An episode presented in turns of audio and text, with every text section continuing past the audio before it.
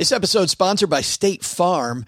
You a small business owner looking for insurance that fits your needs and budget? Well, look no further than State Farm.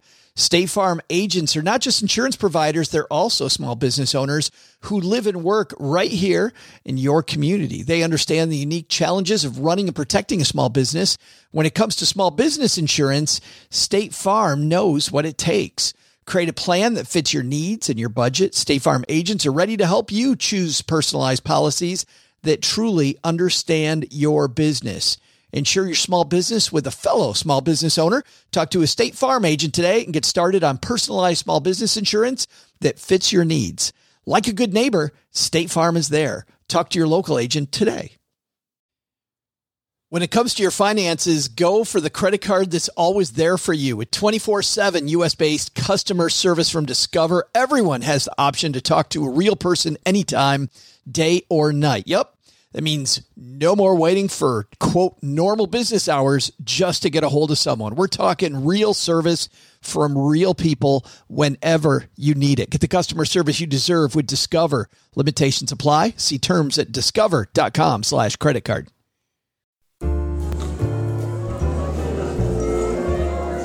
So, faced with the question, where did they go next with this podcast?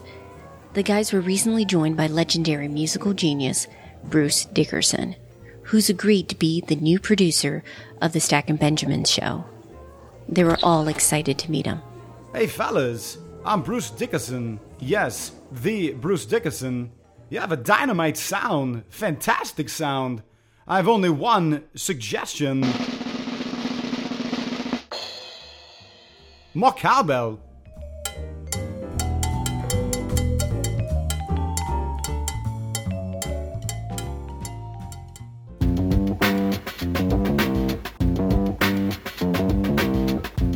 Live from Joe's mom's basement, it's the Stacking Benjamin Show.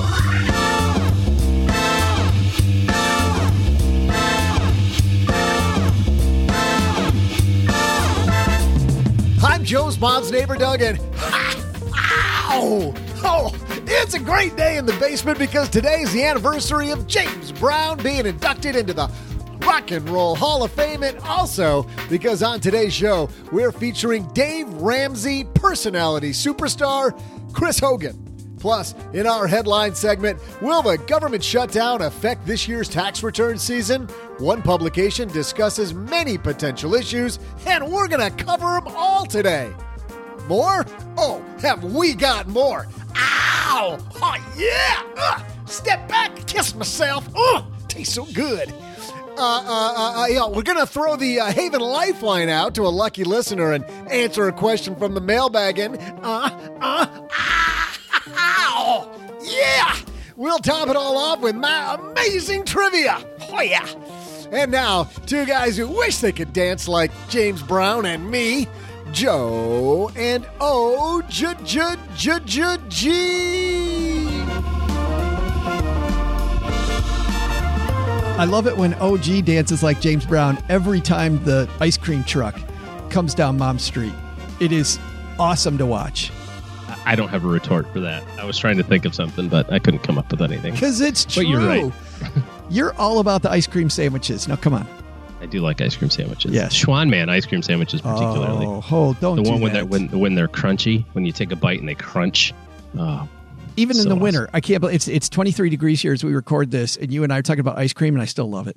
I could absolutely do this all day. Hey, everybody, welcome to the Ice Cream for the Win podcast. I'm Joe Saul-Sehy, Average Joe Money on Twitter, and across from me, the man who is not the fake OG on Twitter, it's the real other guy, or as we call him, OG. Thank you. Glad to be here. Thanks for having me, Joe. Well, guess what? Not just you, Chris Hogan's here. That increases the property values. Yeah, it does. Yeah. Quite a bit actually. Does he know what he's getting himself into? Of course, he has no idea. Do you think we tell people ahead of time what they're doing? I'm always amazed when people come back. That's what makes mom always happy. She's like, you guys must be doing something right because you come back. Of course, we always have the ice cream bar. So maybe that's that's why. If you can't get people with the ice cream bar, I mean, how else are you going to get them? I mean, you know what gets me every time? Skillshare.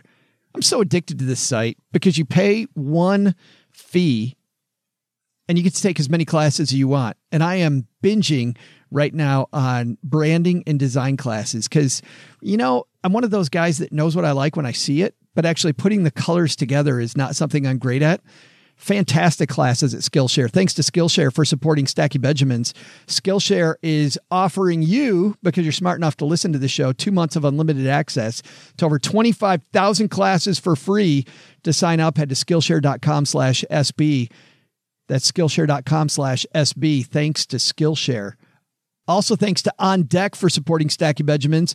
If you're a stacker who's a small business owner and you need capital today, well, On Deck can help with over $10 billion in loans and an A plus rating for the Better Business Bureau. On Deck is the lender you can trust. Find out more at ondeck.com slash SB if you're a business owner and uh, looking to grow the company in early 2019. We're growing this podcast, man, because Chris Hogan's here. But first, we got some headlines, so let's move. Hello, darlings. And now it's time for your favorite part of the show our stacking Benjamin's headlines. Our first headline comes to us from MarketWatch. Last week, Bank of America announced their profits. And I thought there's a lot of personal finance so what in this piece, OG. So I wanted to go over okay. this. Uh, this is by Rachel Louise Ensign. Bank of America profit and revenue beat estimates. Bank of America Corporation said Wednesday that fourth quarter profit rose sharply from a year ago quarterly profit at the Charlotte, North Carolina based bank, the second largest in the U.S. by assets, was $7.28 billion. That's not how much they brought in. That was their profit, seven point two eight billion. Yes. Compared with 2.37 billion a year ago. It's a nice little bump. Good night. Yeah. Per share, earnings were 70 cents. Analysts polled by Refinitiv had expected 63 cents per share.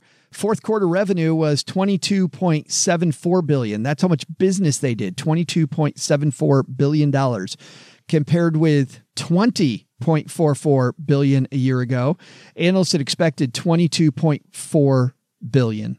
Earnings benefited from the corporate tax cut passed in late 2017. In the same quarter year ago, Bank of America took a large one-time charge related to the tax overhaul.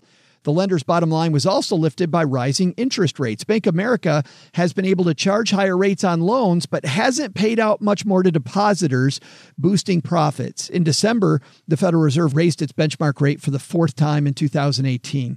Bank of America paid 0.63% on U.S. interest bearing deposits in the fourth quarter, compared with 0.5% in the third quarter. Still, investors have turned gloomy on bank stocks. This is the last quarter where earnings growth will benefit from favorable comparisons to a period where corporate tax rates were higher, and the Federal Reserve has signaled a more cautious approach to future rate hikes. I want to go through this because there, there's a ton of stuff here.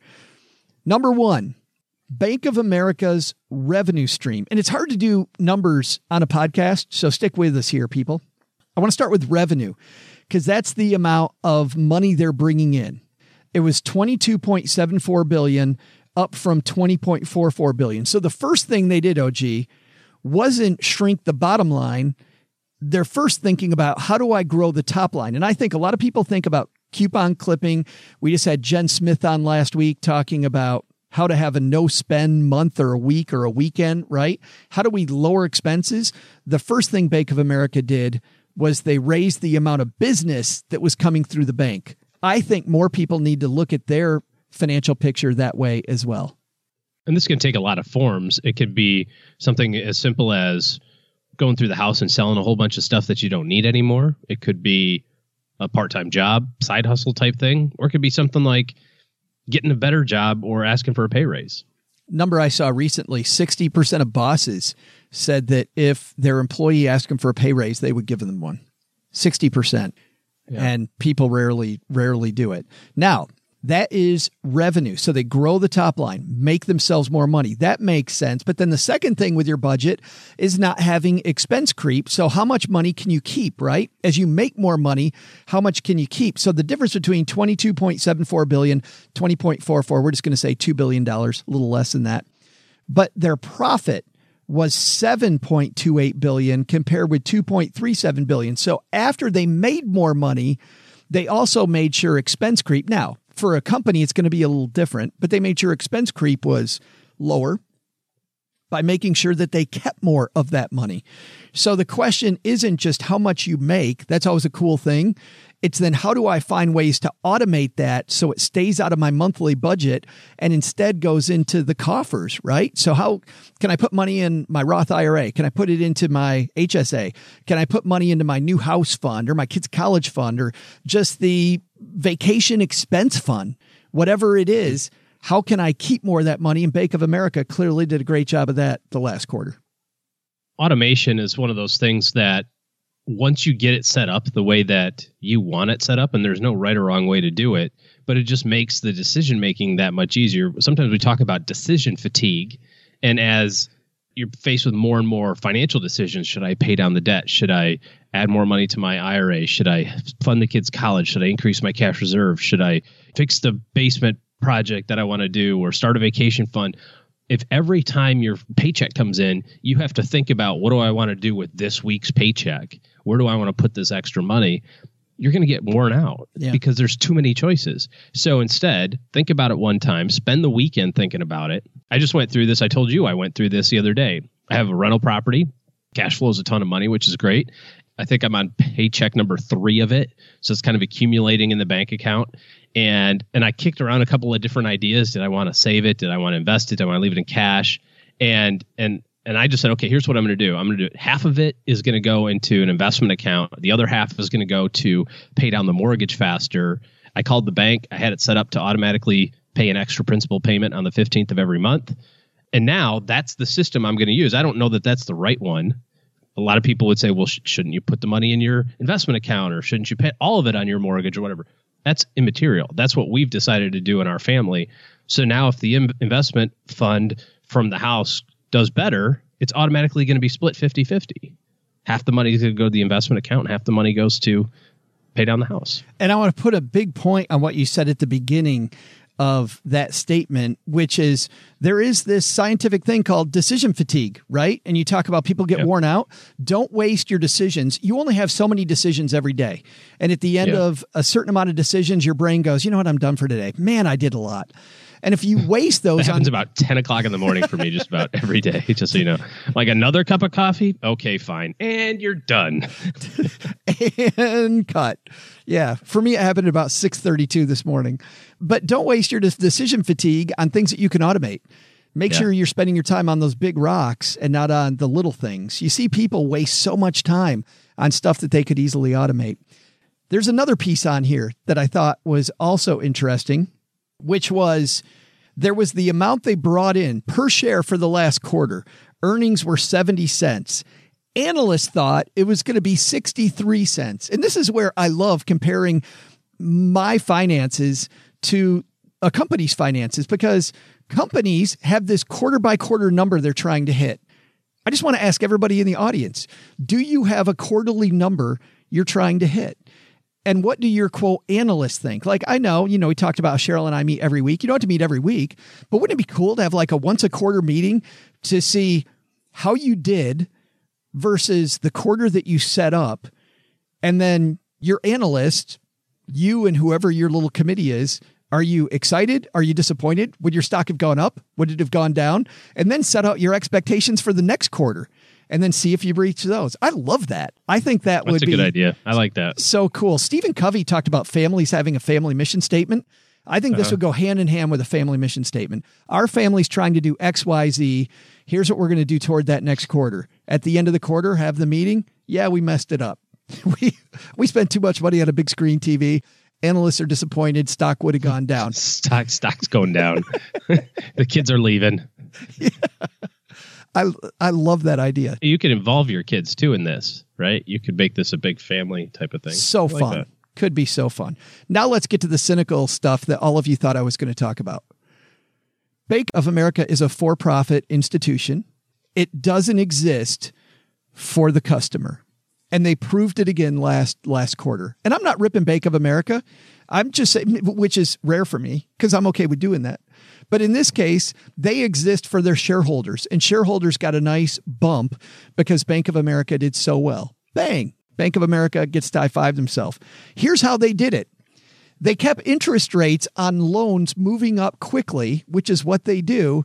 And they said, Hey, you person who's a saver, person doing it right, staying out of debt, we're not going to pay you crap. And yet, And yet people stay with them. People keep so much money in their checking account, their savings account that they're not spending. We we have Magnified Money sponsoring, you know, shows here with online banks paying what? 2% and up. Bank of America just went up from 0.5 to 0.63 so that they could reward somebody other than you for that. Unless you're a shareholder. Unless you're a shareholder. If you're a shareholder of Bank of America, your dividend payout is what? 2.1%, something like that, probably. Yeah. So you make more money owning Bank of America stock than you do having your money in Bank of America banks. Which is a lesson, right? That, I was going to say, therein lies the lesson. What's more important, right? Shareholders partake. But I think if you're not, you know, we talk about using a credit union, uh, we talk about using online banking. This is the reason why. Um, and it's just the nature of the beast when it comes to something like Bank, America. So I don't want to get stuck on that for too long, but I thought there were so many things we could learn from that Bank of America quarterly earnings last week. Uh, fun stuff. Our second headline comes to us from CNBC. This is disconcerting for everybody listening if you're in the United States. Of course, we've had this government shutdown. Hopefully, by the time this is released, the government shutdown is over. I hope so. But whether it is or not, Darla Mercado wrote this. These shutdown hurdles could mess up your tax refund. The IRS and other institutions way behind on some of the rulings they need because we have a lot of changes to the tax code this year. There's going to be a lot of people who may have some issues filing. Let's uh, dig into this for a second. As the partial federal shutdown enters another week, opening day for tax season is rapidly approaching. Accountants warn it won't be fun for filers. The IRS, the nation's tax collector, said two weeks ago it would open the filing season on January 28th and will send refunds to filers, shutdown or not. The tax agency also said it would recall a significant portion of its workforce, ordering them back to work without pay. Accountants say even if the taxman is able to crank out taxpayer refunds, the shutdown could make the filing process more painful than usual. Quote, it looks like getting the refund will no longer be the issue. Now it's the lack of support you'll get if you try to call, and it'll be significant this year, said Tim Steffen, CPA and Director of Advanced Planning at Robert W. Baird and Company. Here's what might be standing between you and your refund if the shutdown continues. Accountants have been waiting for the last word on regulations that would affect clients' 2018 returns. For instance, small businesses are holding out for the 20% qualified business income deduction. It's a break for so called pass through entities, including sole proprietorships and S corporations. Accountants are awaiting final regulations from the Treasury on this break to help clients with their 2018 returns. The shutdown has slowed that process. I think that deduction applies to more people than we realize, said Barry Picker, CPA and co founder of Picker and Auerbach in Brooklyn, New York.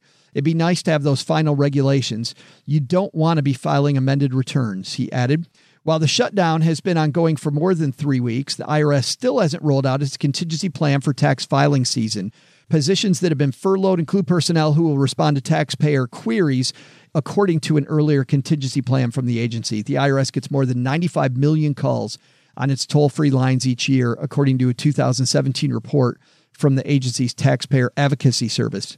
Close to 40% of taxpayers polled by the Taxpayer Advocate Service said that calling the IRS didn't fully resolve their problem. The advocate administered a survey to 3,735 filers in February of 2017. Areas where you might be dissatisfied, OG return preparation assistance, information on a notice, and information on a refund the Taxpayer Advocate Service found. So if you're calling about those things, you might see that slowed this year. Even the Form 1040 has been overhauled, trimmed to the size of a postcard and accompanied by six schedules. I'm worried that the service won't be able to respond to questions, said Troy Lewis, CPA and chair of American Institute of CPAs Tax Force on Qualified Business Income. I can't think of a time when there's been more change for individuals in the last two decades where people will be asking for answers, he said. Taxpayers with amended returns may also wait a little longer to get a refund if the showdown continues. An amended tax return or Form 1040X must be submitted on paper. It can take up to 16 weeks to process, according to the IRS. The big news here, OG start your taxes early because if you run into any type of problem this year, there's a good chance it could be a long road to get your questions answered that you really need to fill that form in correctly. So for you and I, that means sometime around October 13th, we should really get things going after we file our extensions. yeah, this is going to be a pain. I actually saw a thing on Twitter the other day that said the IRS is processing refunds, but is not doing audits. And then the tweet said, asymmetric risk opportunity. but don't be fooled.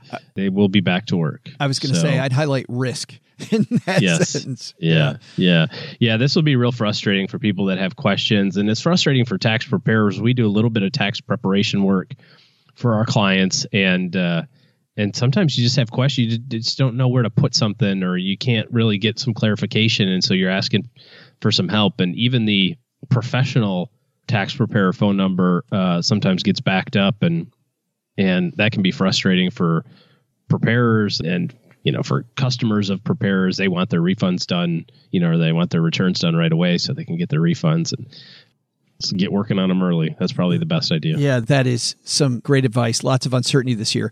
We're going to have our takeaways in just a second. But first, whether you're somebody trying to understand the tax code better, understand what the heck we're talking about when it comes to personal finance, there's actually a place where you can go learn about those things and other things that either help your career or help your side hustle or just to learn more. And it's called Skillshare.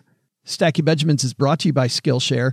Skillshare is an online learning community for creators like OG and I, with more than 25,000 classes in design, financial planning, business, and more. You'll find countless ways to fuel your curiosity your creativity in your career. Take classes in social media, marketing, mobile photography, as I mentioned, financial planning, how business works, creative writing, illustration, I took a DSLR class. I'm taking a design class right now. Classes by people that you may like if you're somebody with a side hustle, people like Gary Vaynerchuk or business thinkers who like Simon Sinek. Lots of the people you know teach on Skillshare. So, whether you're looking to discover something new, a new passion, start a side hustle, or gain new professional skills, Skillshare is there to keep you learning, thriving, and reaching those New Year's goals. Join the millions of students already learning on Skillshare today with a special offer just for Stacking Benjamin stackers. Get two months of Skillshare for free. That's longer than the one month you'll get if you just go to the Skillshare site. That's right. Skillshare is offering Stacking Benjamin's listeners two months, unlimited access, over 25,000 classes for free. Here's what you do to sign up. Head to Skillshare.com slash SB. Again, go to Skillshare.com slash SB to start your two months now. That's Skillshare.com slash SB. I think our takeaways here, OG, number one is start your tax returns early. And we're not talking about October 13th. Let's talk about let's talk about starting now. Make sure you're ready to go at the open of tax return season because if you're going to have questions, which you might this year with all of the changes to the way that you file taxes, you've got plenty of time to get those answered. So start early. And uh, number two, think of your family as if it's a business, as if you're Bank of America. Are your analysts happy with what you did the last quarter? Or are they maybe looking for some improvement gonna replace the chairman with your 12 year old, right?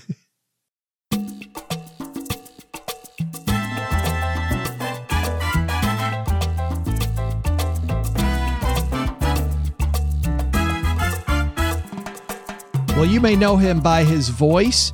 You may know him by his podcast, The Chris Hogan Show. You may know him because he is one of the Dave Ramsey personalities. You might have seen him live. But Chris Hogan is one of the most dynamic people I've ever met. And I'm so happy we finally have him coming down to the basement to talk about everyday millionaires, OG. How do we become an everyday millionaire? I bet, knowing Chris Hogan, he might talk just a little bit about behavior. What do you think? maybe just a smidge maybe maybe a little. Let's all get better with our money with Chris Hogan coming down the stairs to the basement.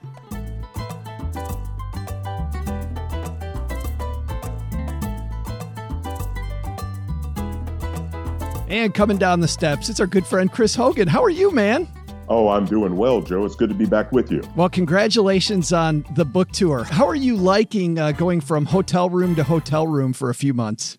Well, you know what? I mean, the hotels I could do without, but I tell you what, as I go city to city, I love meeting the people. Yeah, right. Um, I love talking to these everyday, hardworking men and women that are focused and have the courage to chase down their dreams. Well, let's dive into it because in your new book, Everyday Millionaires, you say that millionaires believe they can do it. Did you always personally believe that you could be a millionaire, Chris? No, I did not. To be honest with you, I, I thought growing up in rural Kentucky that, you know, a millionaire was someone that either made a million dollars a year, was a pro athlete or an entertainer, or they inherited it from their family.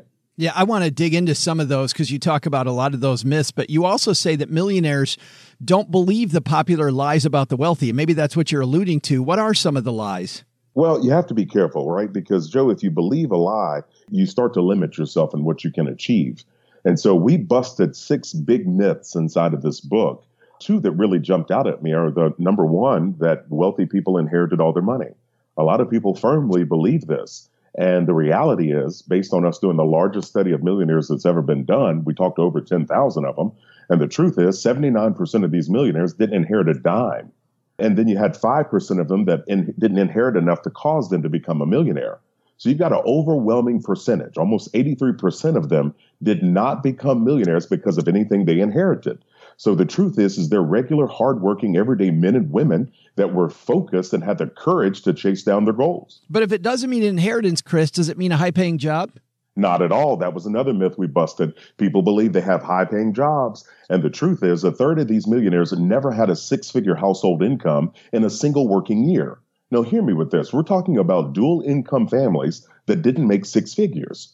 So, high paying job has to go out the window. It's not. These people are working. A lot of them were making under a hundred thousand a year, but they were still investing over time. By the way, 79% of them said the number one thing that caused them to get to millionaire status was investing in their employer sponsored retirement plans. So that means we're talking 401ks, 403bs, and Roth IRAs. These are the same tools we have available to us where we work which is interesting because you know i hear some very and you you've seen these people too chris some very high profile people saying you should avoid your 401k because of the fees. You should maybe because you don't know where the money's going yada yada yada. But you're saying that hey i can just invest at work and and uh, get there. Yeah absolutely. Anybody that's telling people to avoid the 401k they don't know what they're talking about. Obviously, you want to be investing in things that you understand and you know, but here's the deal. We know inflation is real we know the cost of things are going to go up. Gas prices five years ago were a whole lot less than now. So five years from now, guess what? They're going to be higher. So if your money is staying the same, you're going backwards. We have to grow our money. And the best way to do that is investing it. Well, people think though, okay, so it's not a high paying job. It's not an inheritance. What about, you know, status growing up? Are, these people that had came from wealthy families? Not at all. What's amazing to me is eight out of 10 of these millionaires came from lower, middle to lower income families. It wasn't a matter that they had a silver spoon in their mouth, that anybody handed them anything. These were hardworking people, people that made decisions for themselves. And I'll tell you another stat that jumped out at me from this research 97% of these millionaires feel that they control their own destiny. So that means they're hardworking, they're focused, they're not scared of anything that's hard. They want to do things that are worthwhile. And so that's the thing that I, I love about people and who they are and what they're chasing. Yeah, that it's right in your hands. No matter who you are, it's in your own hands. It is in your own hands. And I think, you know what, as Americans, we believe this. We know we live in the greatest country on the planet where you can have an idea and make a decision today to start moving down a path. We don't need anybody's permission. There's no permission slip like back in grade school. We get a chance to do that with our energy and effort each and every day. Can we dig into one of these stories about the everyday millionaires? Because you profile quite a few people. Maybe let's talk about Thomas because this was a really interesting story. Can you tell me a little bit about him? Yeah, yeah. Thomas is an interesting story just because of his his childhood, and uh, he had a rough upbringing. It wasn't easy for him. Uh, his dad was an alcoholic. Uh, his mother suffered from some mental health issues, and they struggled with him growing up uh, to the point that he spent time in three or four different foster homes throughout his childhood. But despite those challenges, despite the setbacks and, and the hard upbringing, he was even able to stay focused himself. Uh, he ended up serving the country in the military.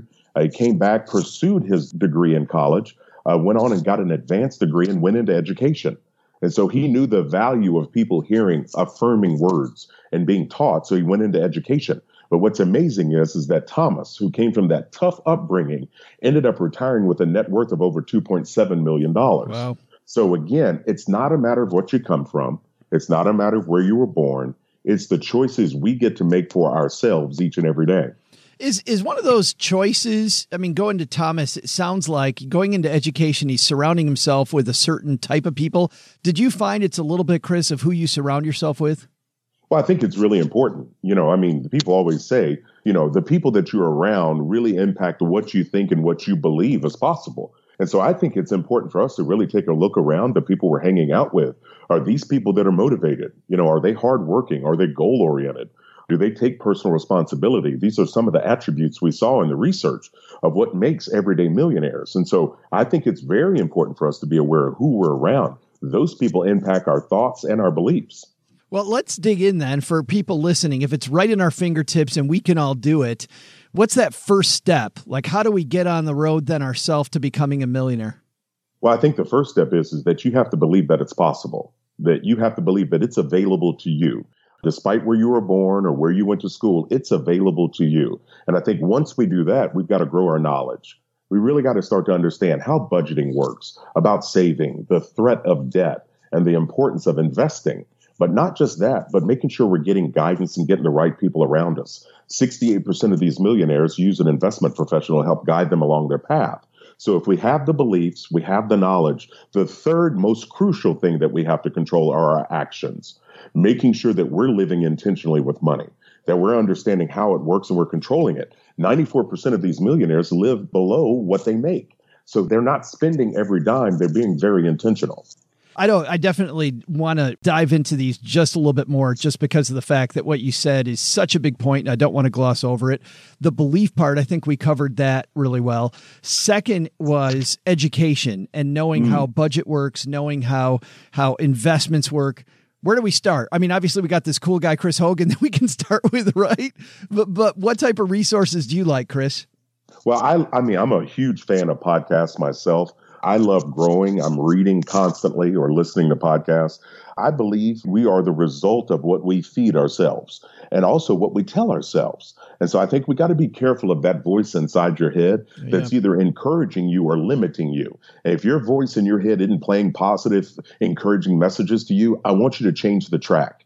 Start to tell yourself positive things that, hey, it won't be easy, but it'll be worthwhile, that you believe in yourself and you can do it, and get some people around you to help you reinforce that message. Well, and that was my next thing. You talked next about the team around you.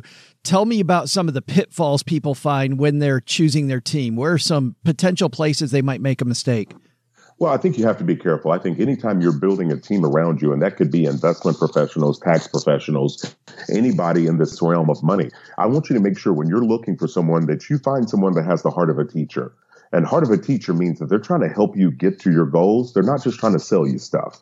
And I think when you get someone with the heart of a teacher, that's where they're laying things out. They're listening to your questions. They're talking with you, not at you. And now you feel like you know more after interacting with those individuals finding those people are absolutely crucial to your everyday millionaire journey. Yeah, great advice. And the last one was was the action, right? Making sure you're taking the right action. Do you have a system like at the end of the day that you go back and look at the actions that you took and kind of do a replay or maybe a family meeting or or uh, how do we make sure that those actions that we're taking are are actions that are going the way we want them to go? Well, I think it's crucial in a few areas. I'm a big on goal setting. You know, Zig Ziglar played a powerful role in my life growing up with his automobile university.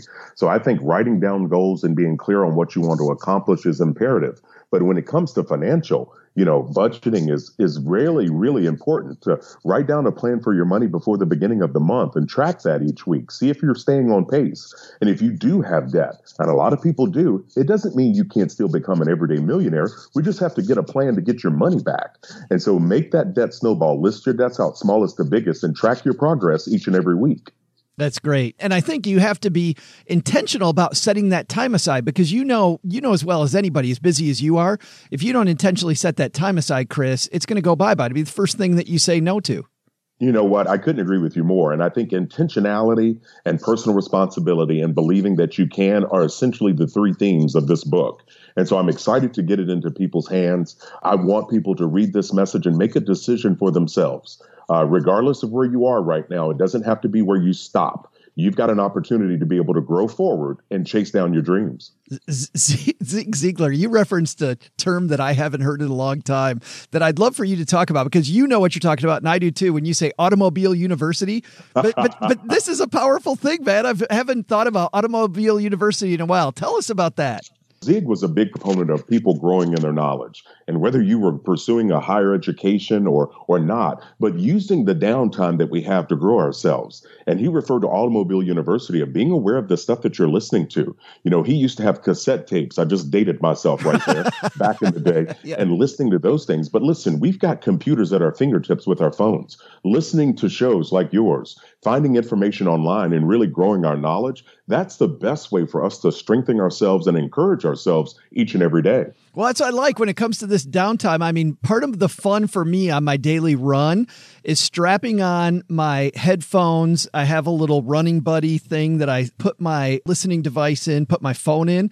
I tune into your podcast and you're off running with me for five miles. But otherwise it would be downtime. I'm I'm sweating and I'm not even thinking about sweating, Chris, because you're motivating the heck out of me. Well, I appreciate that, my friend, and that's an honor. I think in this world, we can all get a little bit better when we're around people that encourage us and push us. So I just want to encourage everybody out there to, to really think bigger. I heard this. I was uh, going from hotel to hotel, and I heard an NFL coach say this phrase, and I'm going to use it. I'm using it with you first. He said, What we have to do is starve our distractions and feed our focus. And I think that's something that's absolutely imperative in this and life. Anything you want to get better on, starve your distractions, but feed your focus. I wish you were motivational. I really, I really wish that you had an ability to motivate people. The book is called Everyday Millionaire. There's a foreword by this guy named Dave Ramsey, not sure who he is, uh, how ordinary people built extraordinary wealth and how you can too. Where can we get the book, Chris? Well, you can get the book and all information about me by going to my website. You can go to chrishogan360.com. That's chrishogan360.com. Chris, I'm so happy to talk to you again. Thanks for including us on the tour and good luck with the rest of the tour. Thank you, my friend.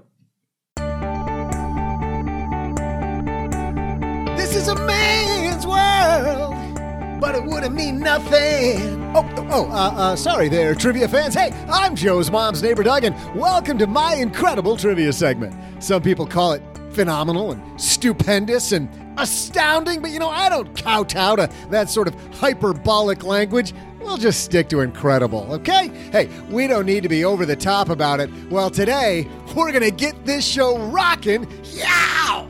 Because on this day back in 1986, what's that, like five years ago? James Kiss Yourself Brown was among the first group of artists to be inducted into the then brand new Rock and Roll Hall of Fame. Throughout his decades of entertaining audiences with his incredible showmanship and one of a kind style, you know, some people say he and I are very much alike on that front. James Brown became known by monikers like the original Disco Man, not my personal favorite, the hardest working man in show business, that one's awesome, just like me, and even Mr. Dynamite. I know what you're thinking. Those really could be names for me, too. Yeah, I know. But get this James Henke, chief curator for the Rock and Roll Hall of Fame, selected 500 tunes that influenced rock and roll, and in true form of being the hardest working man in show business, Brown had not one or two, but three songs make that list. So here's your trivia question. Name any of them, any of Brown's songs that made the list, and I'll be right back with your answer after this. Ow! Well, you know, another lesson I learned, OG, this last week, listening to another podcast, I was listening to how Soul Cycle was created. And when they walked into their bank and the fact that their bank understood nothing about how they worked, that was so frustrating. And you hear these frustrating stories from business owners all the time, or people trying to start businesses, people that uh, that have a great idea, or they're serving their community, somebody who, don't get me wrong, they know how their money's made. They just need access to cash to either build out their business, purchase more inventory, upgrade, whatever it might be. Thanks to OnDeck for supporting our podcast because the people at OnDeck understand what business owners are going through. So if you need capital to manage cash flow, purchase inventory, upgrade your office space, you already know that getting access to capital is incredibly challenging for small business owners and most traditional banks lack the technology and resources to actually understand your business. Well, OnDeck is 100% committed to small business owners with fast, easy, and tailored financing, whether it's a term loan or a line of credit. Their loan specialist can help you secure the funding you need. Of course, it depends on what you're doing, right? It might be a term loan because you have a certain build out project, might be a line of credit because you know your cash flow and what your cash flow needs. You'll get a decision in minutes and funding in as fast as 24 hours. Something else banks struggle with there. OnDeck does not require any business collateral. The application process is simple and it won't impact your personal credit. You know how many small business owners get frustrated when they walk into their bank and the bank wants to tie as much of you personally to your business as possible. Don't have to worry about that. Well, with over $10 billion in loans and an A plus rating from the Better Business Bureau, OnDeck is a lender that you can trust.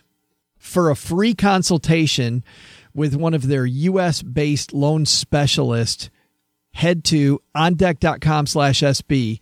That's ondeck.com slash SB for a free consultation. And obviously, if you know that you need help, but you're not sure where, you can go to ondeck.com slash SB, talk to somebody, and they can help you fill in the blanks about exactly how to achieve exactly what is standing in the way of you and your business.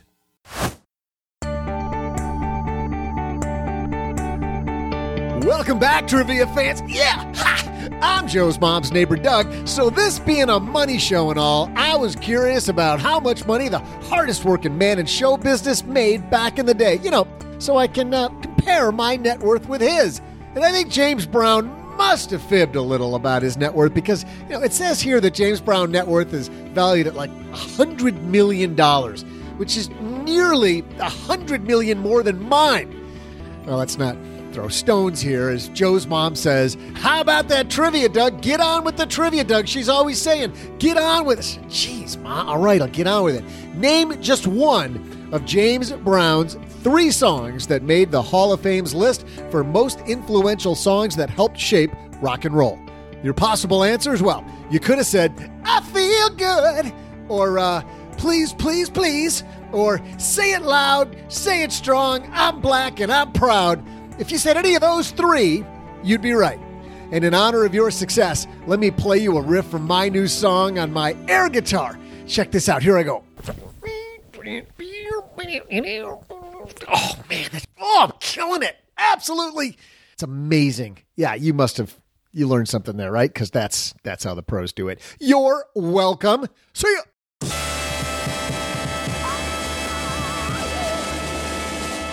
I remember playing I Feel Good back in rock band days. The era plastic instruments. I kind of wish that was back, like just for New Year's parties, you know, that type of thing. Like we never hauled that stuff out except when we'd have, you know, big groups of people over and then you'd set that thing out and people would all take turns playing. And it was always, a, You know, you can buy it at GameStop.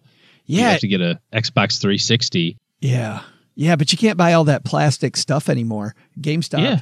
Really? Yeah, they have some of them do. Yeah, you can. You know, some of them have. I mean, because I tried to take my old stuff back in because I knew we weren't going to use it anymore, and I had upgraded our Xbox, and uh, they wouldn't take it. They won't take it on return. huh? Maybe it's that too much of it's broken, but who Yeah, who knows? yeah. The microphone and the drum set. I was never good at the drums. I could never do the drums. That's a guy watching James Brown biopic a couple years ago. There is a person who had just such a messy personal life and was just something else when he got on stage. You know, Yeah, I don't know anything about him. just yeah, it was a it was not the world's best movie. It was, eh, it was it was it was all right. Uh, hey, let's throw out the Haven Lifeline and tackle some of life's most important questions, which isn't uh, James Brown's Tax returns. yeah, not James Brown's personal life. Our friends at Haven Life Insurance Agency, they put what you value first Filing your tax returns. on time. I said that early, even. Yes. Well, it's your loved ones and your time. And imagine if you spent time up front, you won't be frustrated at the end and you can spend happy time with your loved ones. How would that be? That's why they made buying quality term life insurance actually simple. Head to stackingbenjamins.com forward slash haven life now to get a free quote. I love all the press about how simple it is, how Haven Life is really rocking the term insurance world. affordable prices, application super simple and online, so you're not poking your eye out. No waiting several weeks for a decision. Super lovely customer support. StackingBenjamins.com forward slash Haven Life. And today we're throwing out the Haven Lifeline to our new BFF, Matthew. Say hi, Matthew. Hey, Joe and OG. This is Matt. Recently married to my wife the last few months, and it's about tax season time. Um, what do we do, or where can we find information for newlyweds when it comes to taxes? We both have jobs, no kids, no house, so it should be pretty simple. And I'm assuming online services would probably do TurboTax or the like, but I still wanted to get your guys' thoughts on that. Thanks again. Great question, Matthew. You know, for a very simple tax tax return OG, I can answer this one a little bit, which is we have a good friend Hannah Rounds who's come on the show the last 2 years and we're going to have her on again next week actually talking about comparing tax software because for somebody who has it as simple as Matt has it as a newlywed, no stuff out of the ordinary OG, I think probably tax software is going to be the way to go. It really is. I mean, if you've got a very clean way of organizing your finances already, you've got a pretty straightforward financial tax picture, a couple of W 2s, a couple interest statements, a dividend statement from your brokerage account, a Roth IRA contribution, maybe a little bit of money in interest or charitable donations. It's going to take 15 minutes to go through your taxes. One of the nice things about the simplification of the Schedule A this year, or rather the increase of the deduction, which makes that Schedule A almost go away for a lot of people. I'll be interested to see the number, but it seems like everybody I talk to is going to just skip the itemized deductions Yeah. this year. I didn't And it's just going to be like, boom, minus 24 grand. Here's my tax rate, pay my taxes, off I go. we took a bunch of books to the library to donate. The woman said, You want a receipt? Every year I've said yes. This year I said no. Yeah. I've taken books to the library for two thirds of the people listening at least. No longer going to have an effect where in the past it might have. Yeah, that and property tax limitation and that sort of stuff too is going to cut down on a lot of things. So I think that the TurboTax software or however you want to do it is going to be the easiest way to do it. And off you go. I am glad, by the way, that Matt clarified in that first sentence that he's married to his wife. That's Yes. that, that's a good idea, Matt. As a newlywed, staying married to your wife means always clarifying that that's who you're married to. No, I don't want to give him give him too much grief uh, because he was brave enough to call in. But thank you very much, Matt, for calling in, and congratulations on being a newlywed. That's awesome. We also get letters down here in the basement. This letter comes to us from John. John said, I recently met with an advisor from Northwestern Mutual. They got me situated with a term life insurance and disability insurance plan. That same advisor set my fiance up with a whole life policy for $200 a month. She's 26, currently meeting the match on her 401k, but doesn't have any other retirement accounts. Wouldn't it be in her best interest to have term life and use the extra to put in a Roth? Thanks for the question, John. What do you think? When you start with the life insurance question, you have to start with what are you trying to insure or who are you trying to insure against what? And if you're single and you don't have anybody that's that relies on you for support for uh, living expenses, I wonder why you need life insurance at all. I think a common thing to say if you're an insurance salesperson is, "Hey, you should get it now, Joe, because you're 22 and you're healthy and you never know what tomorrow's going to bring." And that's true but it's also a way to start buying life insurance two or three or four or five years earlier than you actually need to have it.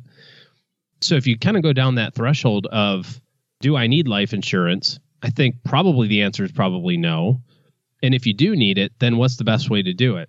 Whole life or permanent insurance versus term insurance, unless there's some really specific reason and some health concerns out in the future that you need to have insurance from day one that can never go away. I don't know why whole life for a 26 year old, when they're not maxing out all of the rest of their uh, savings and investment vehicles, I, I don't understand how that makes sense. Yeah, it's it's interesting to me because when he said that the Northwestern Mutual person recommended term life insurance and disability coverage, I thought fantastic because as you know, OG, a lot of people have disability coverage through work. You also know that a lot of the time they just check the box and that disability coverage is nowhere near enough and people say, "Yeah, I've got it." Not how much do I have? And I'm much more worried about disability coverage actually than I am life insurance. I mean, it depends on the situation, but if you are maimed and you can't work, you're much more of a financial liability to your family than you are if you pass away. Of course, if you were the sole breadwinner, you know, people have to figure out what their income stream is without the two. But I definitely, um, I definitely worry a lot more about disability insurance. I think most advisors do, don't you? Worry more about disability insurance than the average Well, person yeah. walking down the street. Well, I mean, especially for a single 20 something, you know, that's the biggest issue. Fast forward 15 years, you've got three kids, a big mortgage, and a spouse stays at home. Now you're talking about life insurance is a real big need too, but so is disability. yeah. You know, it's not an either or at that point. I like the disability thing for John, but uh, I, I, Yeah. The whole life I'm insurance. trying. To, I'm trying to be real nice here. the whole life but, insurance. uh, the big question is, is why? How- I like the, that. The big the big question is what did the Northwestern guy spend his twenty four hundred dollar commission on? Yeah. Where did that where where did that go? Well, the big the, the I think the bigger question, I mean, that's a little cynical. The bigger question is is why. Was It's a there, lot of cynical. was there something in their discussion that we don't know about that led them to that thing? Cuz we don't know all the information about why you do that. We've talked before about for the right person, which to be clear here is way far less than it's recommended for the right person, whole life insurance, okay, uh, you know, you can go do that. But without a lot of information, John, I think we agree with you that that money might be better spent. So ask why first.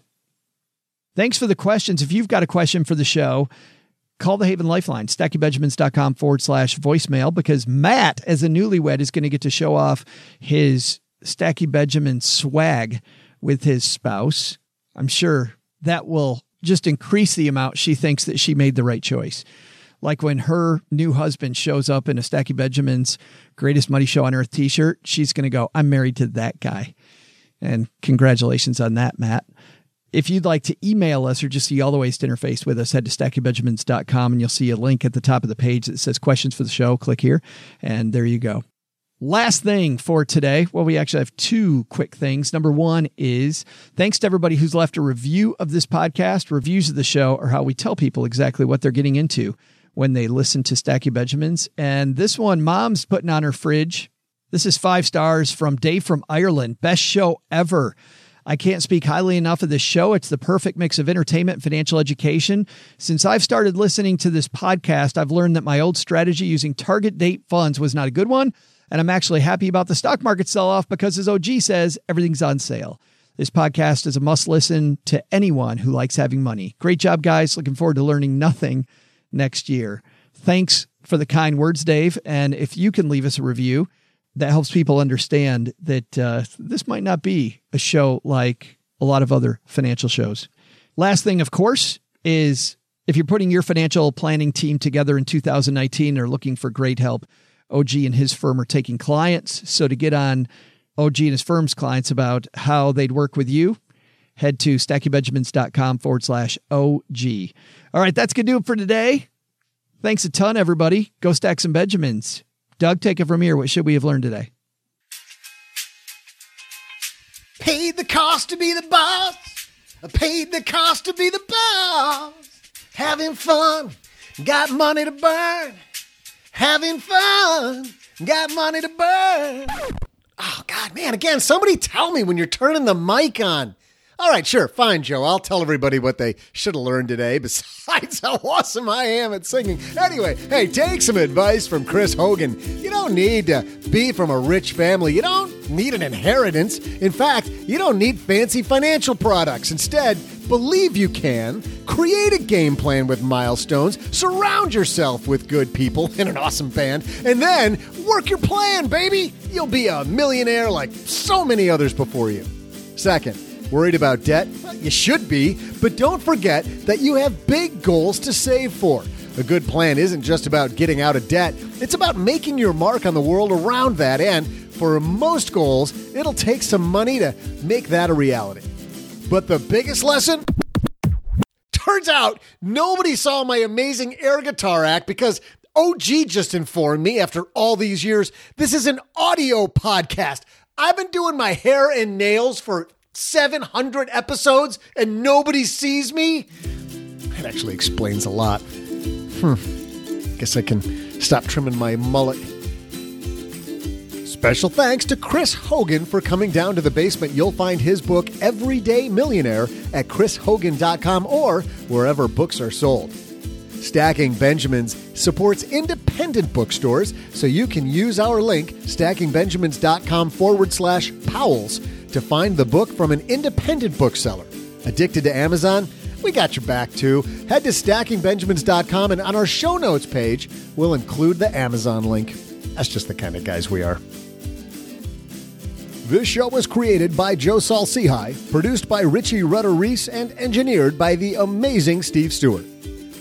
Online, visit us on Twitter at, at SBenjaminsCast or on our Facebook page. I'm Joe's mom's neighbor, Doug, and if you could only know what it really smells like down here. SB Podcasts may receive payment on the show from sponsors and guests in the form of books, giveaway items, discounts, or other remuneration. There's no way you would take advice from these dorks, but like Joe's mom always says, don't take advice from people you don't know. This show is for entertainment purposes only, and before making any financial moves, consult with a real financial advisor.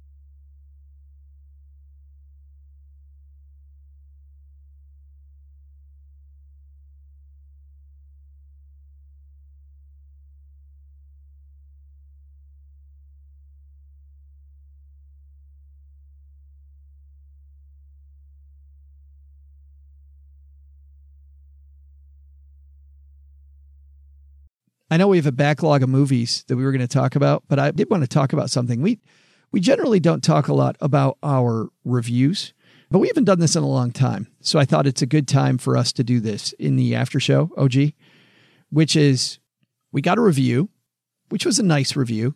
It said it's a good podcast, but our podcast is too long. And I want to tell you about Got a lot of important stuff to talk about there. So, Well, I you know, would- what are you gonna do? I just want to tell people the method behind the madness because, you know, we live in the world of public opinion, and whether I think that that's fair or not is fine. But we're in a world where we put this thing out to people, and people are going to share what they think about it. But I wanted to take a second because we haven't talked a little bit about how we put the show together so that the show length is not a problem. They say when you create a podcast, create a podcast that you would want to listen to. And so you also know when you create a podcast that you are going to attract people who are kind of like you and you'll repel people who are not like you and who don't like what you do. You know, we go into that knowing that people aren't exactly like OG and I and uh, the guests that we have on the show. Nobody's like you, buddy. and and they might not, you know, appreciate what we do, which is fine. And it's why the podcast is free and it's why there's lots of podcasts out there. And I certainly listen to a wide variety of podcasts myself. But the way that we engineered this show was to specifically fight against that particular review about the show being too long. Because number one, when I listen to podcasts, I'm not a completionist. I love shows like the Tim Ferriss show, which will sometimes, oh, gee, you know, it goes sometimes three hours, right? I don't ever get time to play video games. I love video game podcasts because it just puts me in my happy place and I can go on a five mile run and hear what new technology's going on and the latest games coming out. Sometimes one show I listen to, the Giant Bombcast, those those shows are sometimes five hours. I don't listen to the whole thing. I listen to Chris Hardwick's podcast. Our friend Paula over at Afford Anything, uh, where I appear sometimes, her shows will sometimes be very intense, long discussions.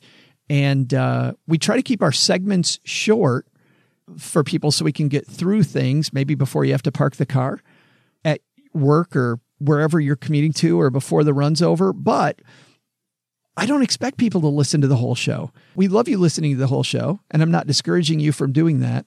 But when it comes to podcast, I will listen to as much as I can. And if it's a good podcast, I'll come back for the next one. And I have to say thank you to so many people who have over and over come back for the next one, right?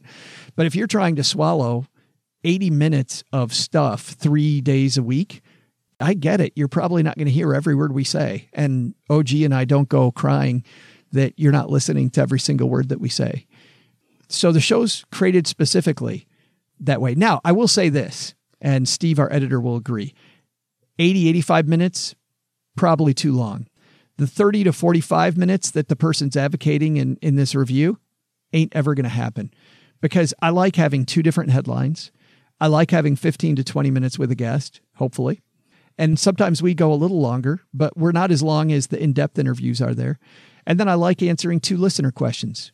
And if we're done with that in 45, 50 minutes, and then we, uh, you know, can have this segment afterwards, I think we, I think we've created the product that we intended to make. So I just feel bad. Whoever left that review, we haven't talked about how we put the show together in a long time, OG. And certainly we're not going to have time to respond to every, you know, critique or criticism. And frankly, partly because we like it the way it is. But um, but that one I really did want to tell somebody that um, that that hey, if you feel like our show's too long, turn it off and just come back next time. It's okay. Yeah. You know? Yep. Yeah, that's all right. I do the same That's thing. what I do. I check out probably six or seven times during an episode. Which is which is why uh, you know, I got to keep waking you up. Like, hey dude, Yeah. we're on the next thing. No. All right. Becoming a member at Navy Federal Credit Union can help you earn more and save more. Their certificate options could earn you more than standard savings accounts with competitive rates. Not all financial institutions offer you as many choices for savings options as Navy Federal does. For example, you could start your savings journey with a low minimum deposit, add money at any time, and watch your savings grow. Thanks to flexible terms, you can use Navy Federal's savings options for all kinds of goals, short or long term. Considering a big home improvement project, maybe you want to consolidate debt.